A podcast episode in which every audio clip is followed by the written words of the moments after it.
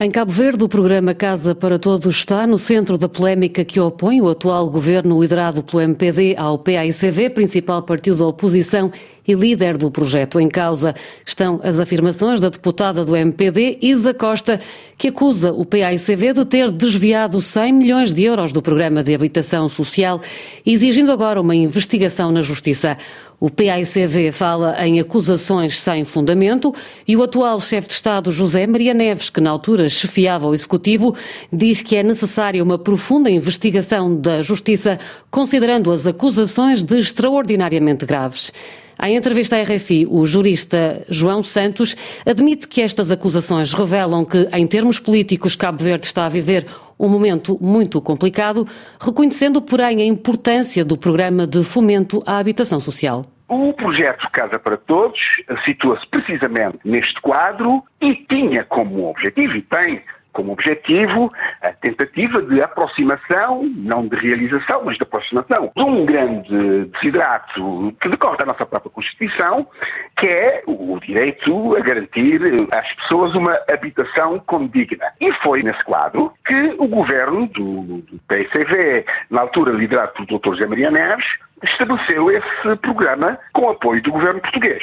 Portugal concedeu uma linha de crédito de 200 milhões de euros para o governo construir 8.500 habitações sociais. Quantas casas é que ah. foram construídas? Aquilo que se diz é que será ficado pela metade da construção dessas habitações. Mas sabe-se também que esse dinheiro transferido Portugal não foi utilizado exclusivamente na construção das moradias. Isso já foi publicamente explicado até pelo atual Presidente da República, que na altura dirigia o país como Primeiro-Ministro. Mas sabe também, pela boca do próprio Presidente da República, que a transferência não ultrapassou os 120, 130 milhões de euros. A transferência ficou muito aquém do previamente acordado. A informação que tenho é que foram construídas 4 mil casas. 4 mil. Mas antes também explicar que eh, foi feita uma avaliação que se optou por não absorver a totalidade da linha de crédito, tendo-se fixado a construção de 6.010 casas. No final foram construídas 4 mil casas. Quanto dinheiro se gastou e onde está o resto do dinheiro? Que o dinheiro não tenha sido empregue em exclusivo na construção das casas,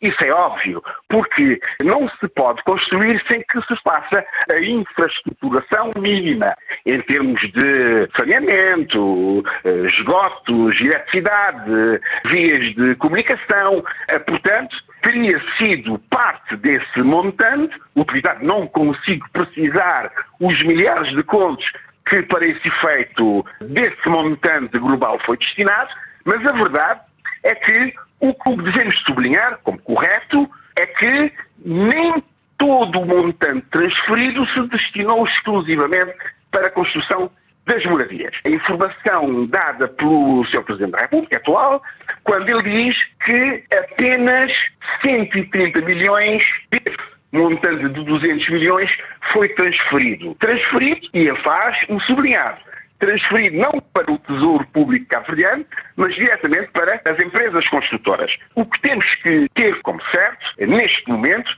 salvo se vier uma investigação e, e trazerem eh, informações supervenientes que ponham em causa essa declaração, o que temos que dizer neste momento é que desse montante de 200 milhões, apenas 120, 130 milhões foram transferidos. O MPD faz outra leitura, acusa o PAICV, que na altura liderava o país, de ter desviado 100 milhões de euros. As acusações são feitas pela deputada Isa Costa. Temos matéria de investigação, na sua opinião? Sim, obviamente.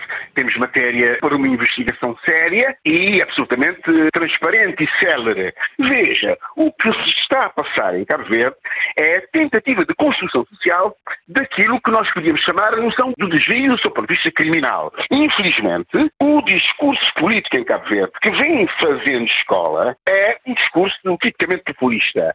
Ora, sabemos que uma percepção social estabelecida quando negativa torna-se muito difícil a sua alteração. A deputada justifica, sem dar nomes, que três responsáveis ligados ao programa Casa para Todos construíram três mansões, diz estar disponível Exato. para falar eh, com a Justiça. Que Muito validade bem. têm estas acusações? Validade não sei, por isso é que eu disse, a menos que ela consiga supervenientemente provar que de facto se construíram três mansões no quadro desse programa, ora, aí a validade seria absoluta, porque para se fazer uma afirmação dessa natureza é preciso que se tenha provas materiais. Agora, esta afirmação tem a ressonância de que eu lhe falei que é a tentativa de construção social da ideia de que o governo do Dr. Zé Maria Neves, particularmente nesse programa, foi um governo corrupto. Foi um governo que, note, ela disse que roubou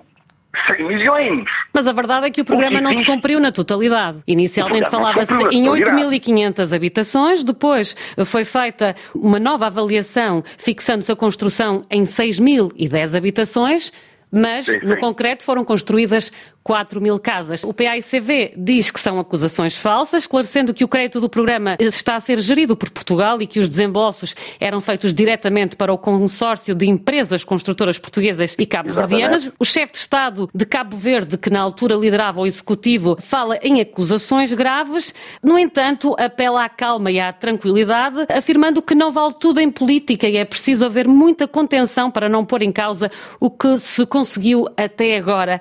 Estamos aqui diante de uma polémica. Estamos perante um caso de politiquice verdadeiramente grave, já que se acusam pessoas de terem cometido desvio também significativo. Veja, quando se faz uma acusação dessa natureza, a pessoa que acusa tem que poder provar aquilo que diz, porque a gravidade é extrema.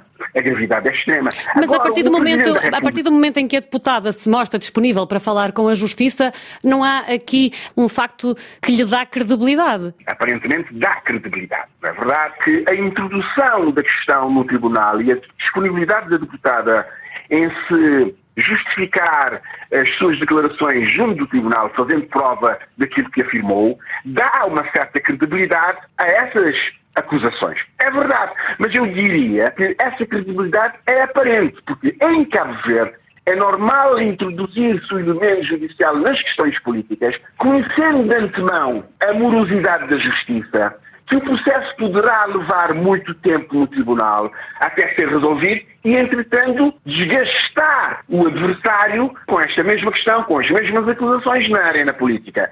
Estamos a viver um momento muito, muito difícil em Cabo Verde, com a introdução desses temas da forma como são discutidos, razão porque o, o, o Presidente da República, e bem acho eu, tem apelado à tranquilidade, à serenidade, porque a política pode ser feita num quadro adversarial, mas com afetividade mínima, digamos. Análise do jurista cabo-verdiano João Santos, ele que foi o nosso convidado esta terça-feira.